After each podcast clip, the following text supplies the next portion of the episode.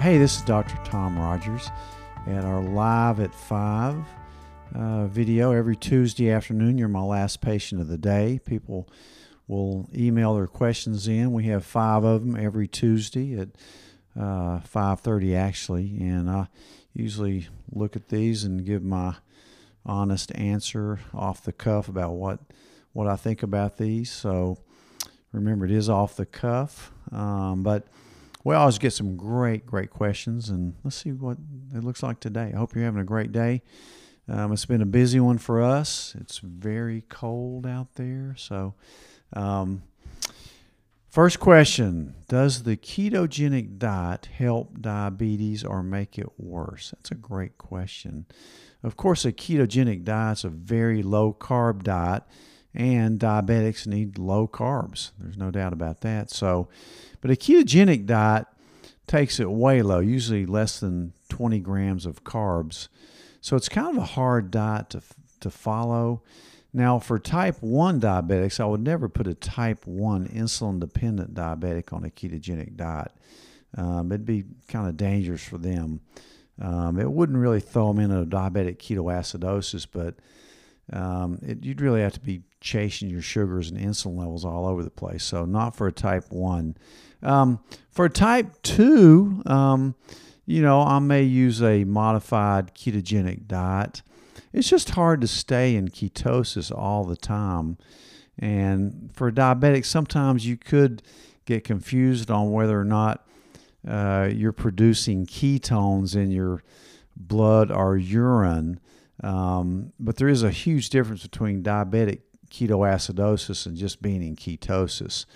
Um, for D K A or diabetic ketoacidosis, which you can go into a coma and die from, you're going to have very high sugars and high ketones in your blood um, and your urine. For ketosis, you're going to have you're going to be producing ketones. That'll show up in your urine and blood, but you're going to have low sugars. So there's a huge difference in that. Um, so a low-carb diet will never cause uh, a diabetic ketoacidosis situation on people. But in anyway, so um, so no, it's not necessarily bad for a type two diabetic to try ketosis, but I usually find that just a, a moderate, moderately low-carb diet, say around fifty grams of carb. And what I like even better, of course, which is something I talk about all the time, is intermittent fasting, um, where you have that uh, eating window of maybe eight hours, better is six hours. I do seven myself, um, to where it kind of brings you into a... a um, Uh, it brings you into ketosis just temporarily. You get in and out of it, but I love the intermittent fasting. So I hope that answers your question. Um, for type one, no. Type two, maybe, um, but intermittent fasting is better. Uh, certainly you have to follow those sugar levels pretty closely. Um, we even have a ketone blood meter in our office so we can see if you are in ketosis, how deep you're getting into it, but Um, and some people do it really well. It's all individualized. So I don't say no every time. Um, it depends. But uh, I hope that helped you. Um, anyway, question two. Do you have any thoughts on t- the two vaccines coming out for COVID? Um, yeah, you know, um, the two, uh, Pfizer and Moderna have come out with COVID vaccines that are uh, ninety and ninety-five percent effective. Um, Pfizer's ninety percent, I think. Uh, Moderna's about ninety-five percent. So that's very encouraging, really. Um, you know, I'm certainly not an anti-vaxxer type person. I've been discouraged with the flu vaccines the last few years. I never take one anymore because they just can't seem to get it right. And thousands of patients have told me over the years that the flu vaccine gives them the flu or makes them sick. I'm starting to believe them. But for this COVID, it's probably going to be a different situation because we've had all the the brightest geniuses in the world work on this for the last eight or nine months. And you're talking about, you know, one virus, the COVID, the SARS uh, two virus, you know, so it's more specific, and I think it'll probably be a very effective vaccine. And so far, if you look at the trials, the people that had problems with the vaccine, the double-blind placebo-controlled trial, were actually the people that got placebo, not even the vaccine. So, I mean, you may have a sore arm and have a you know mild symptoms, but um, it, it sure beats getting COVID in a bad way. Again, COVID for most people is can be a pretty mild illness, and I've certainly treated a lot of it, a few hundred cases, um, all outpatient, of course. But so I've gotten to know the illness pretty well, I think, from talking to a lot of these people, even on a daily basis. Um, so for most people, it it's pretty mild. I treat early because I think if you treat early, you lessen your chances of having this cytokine storm and then really getting down into your lungs, and you end up in the hospital where you don't want to end up. So, um, so I'm encouraged by the vaccine. I, I certainly think the masses Um, will benefit by this, especially those that are most vulnerable vulnerable to the disease, like nursing home patients, elderly, people with heart and lung disease, first-line healthcare workers. Um, so I'm encouraged by the, these two vaccines. So um, we'll see. You know, I generally like for things to be out a while before I, I take them or recommend them. But um, I mean, and we're going to achieve some form of herd immunity anyway. I mean, this stuff is like wildfire all over the place right now, especially in East Tennessee. It's unbelievable how many people have this. Um, so, you know, I don't, I don't think you should fear it so much as they'll make you believe. Um, but I'm certainly encouraged by the vaccine, and I would not, not discourage anybody from taking it. Let's put it that way, and hopefully keep our fingers crossed and this really works and we can get some herd immunity naturally and then a lot of it by the vaccine. So um, I'm encouraged. Um, question three, what do you recommend men do for prostate cancer? Man, that is a, a loaded question. Um, you know, doing the uh, men's health and working a lot with Uh, prostates and low T and all that. I've, I've got a lot of experience in the different forms of treatment for prostate cancer. Um, you know, there's several treatments.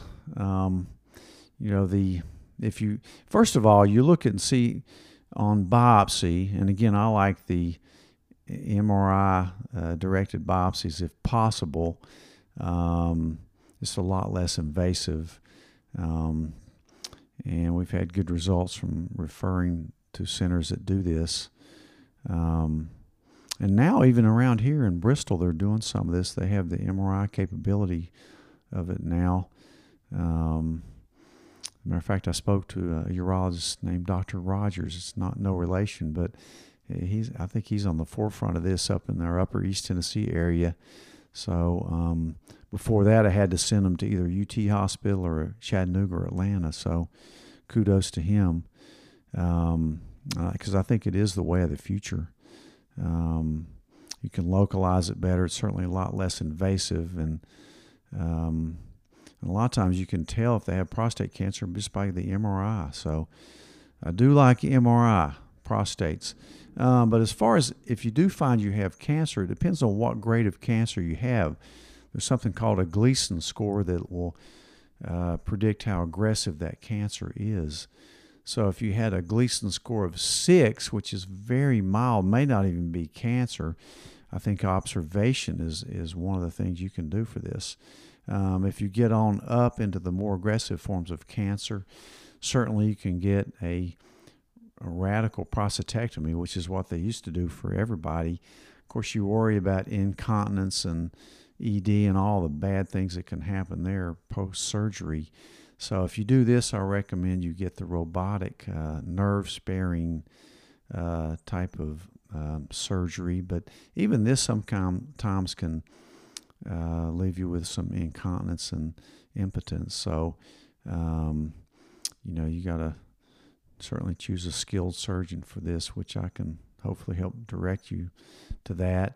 Um, then you have your proton centers that it's radiation basically, but much more focused.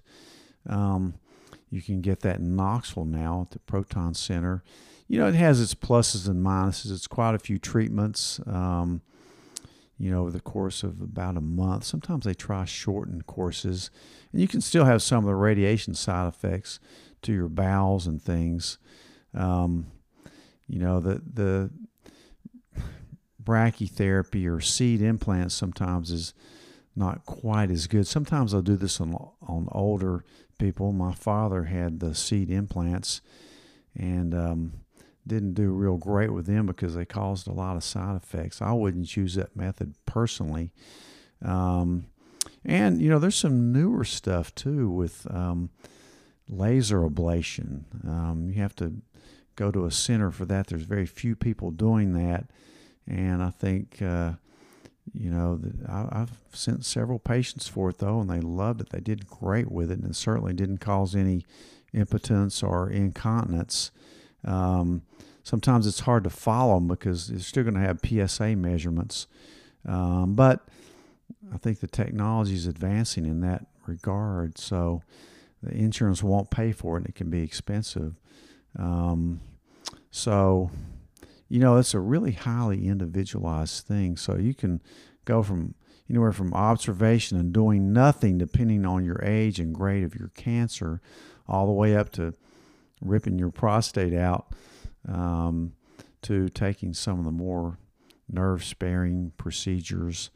Uh, so I don't know. I have a lot of people that come in and get try to talk to me about it, and I'll look at all their information and try to give them a, an unbiased opinion on what I would do. Again, you know, um, people that do a certain way are going to push their way on you, and you know, I can sometimes maybe help guide you uh, on what I've seen and the various options that you may have. But great question, great question. All right, question four: what do you mean when you say anti-inflammatory diet? Um, well, it's kind of like an autoimmune diet. You know, what you eat is it may be the most important determinant of how much inflammation you have in your body. Certainly, inflammation and autoimmune disease usually start in the gut. So um, you want to get an autoimmune or the same thing, anti-inflammatory diet. You stay away from inflammatory food, foods that can cause leaky gut, I B S, those type of things. By inflammatory foods, I usually mean sugars, glutens, dairy, soy, corn, um, sometimes nightshade vegetables like tomatoes and peppers and uh, onions and eggplant. And again, a lot of people have food sensitivities that I'll check through a blood test in the office and kind of guide them, because everybody's different in the way they respond to different foods.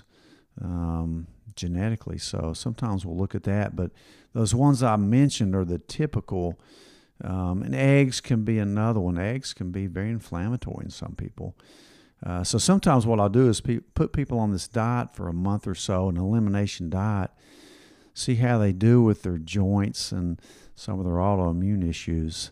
So that's what I mean by an anti-inflammatory diet. Great, great question. And then I usually can use Uh, probiotics, uh, prebiotics. I love our Gluten Shield that has gluten blockers and lactase in it and digestive enzymes. That's been a great thing for us, is uh, Gluten Shield, because it's all in one pill and it's affordable. Um, question five, do you advise people to cycle off of vitamins? If so, for how long? Um, Uh, yeah, I think it's a, probably a good idea to take a break. A lot of times people, if they take their vitamins six days out of seven, that's kind of a, a way to cycle off on them and not get tolerant to them.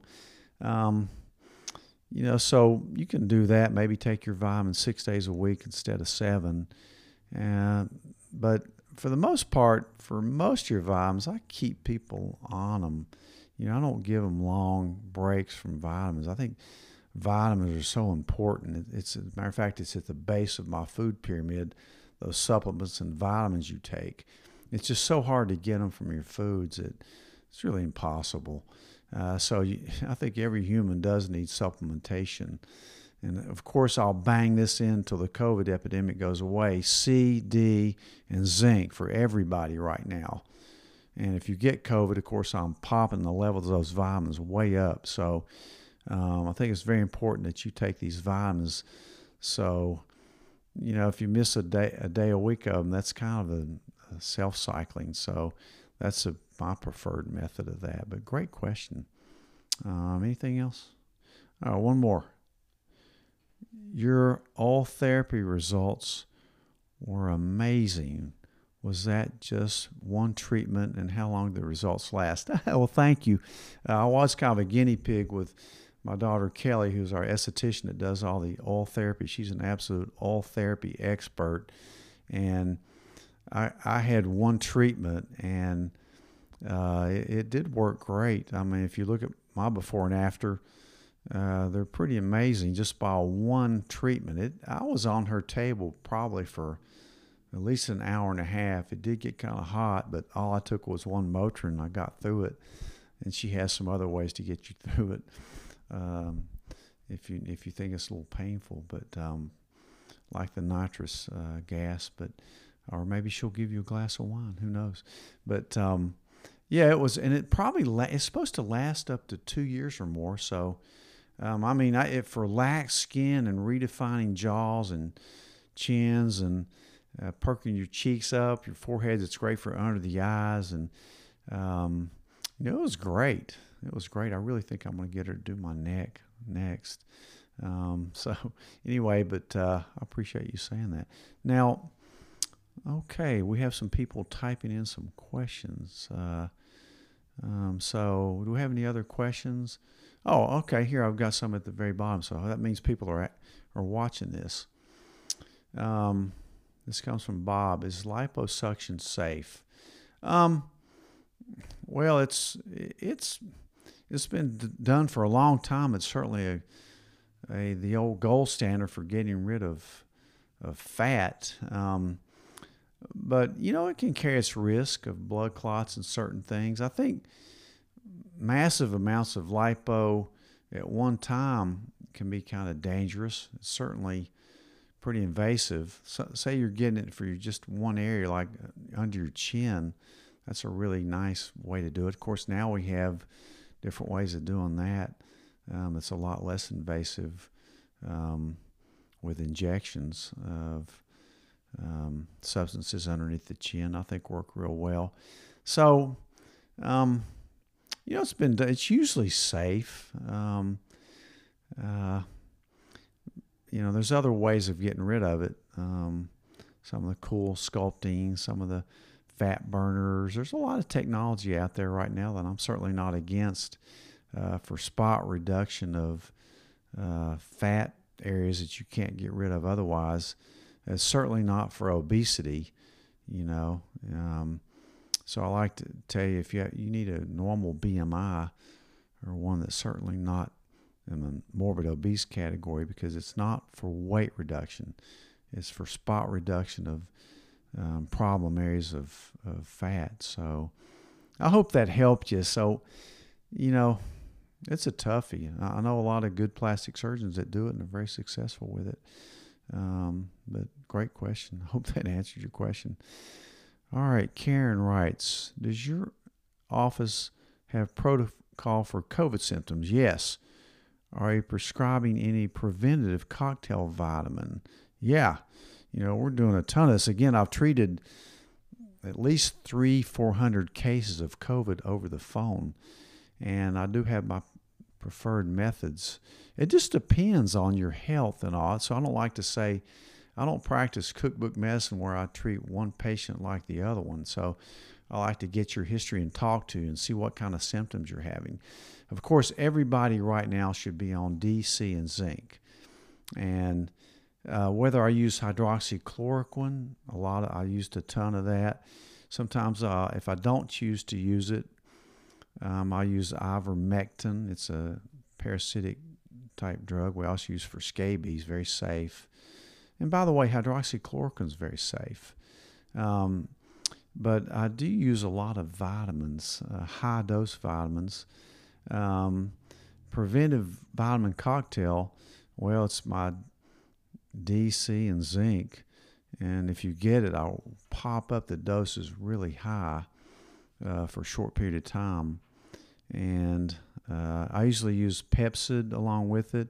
A blood thinner maybe is just, a vi- uh, just an aspirin. Um, I usually use melatonin, um, quercetin, which is a flavonoid vitamin, which our vitamin C that we have in the office has it in it.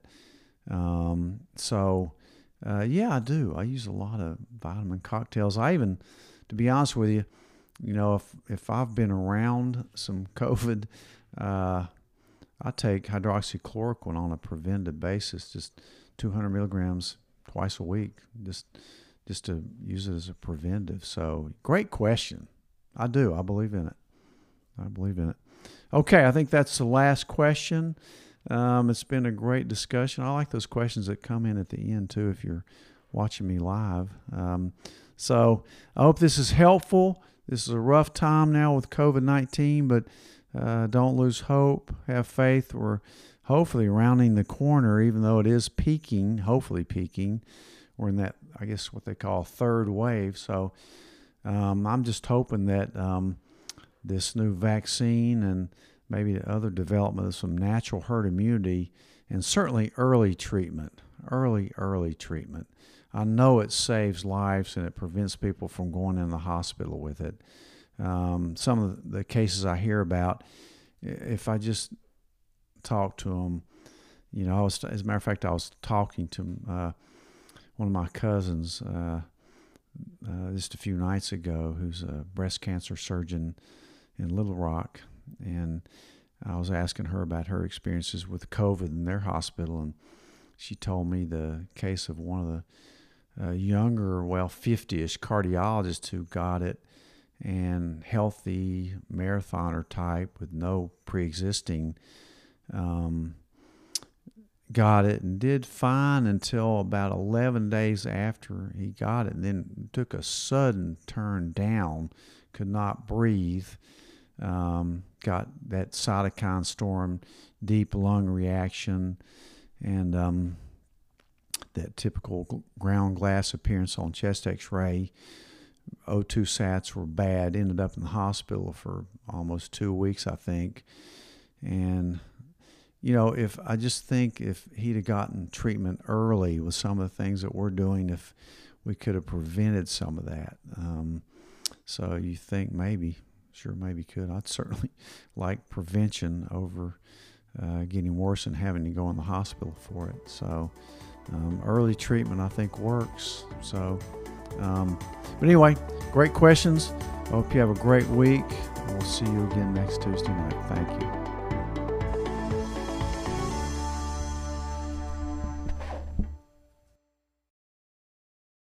Thanks, guys, for listening to this episode of the podcast. Uh, please share the podcast with your friends. And if you haven't subscribed yet, please subscribe. Uh, we will see you guys next time.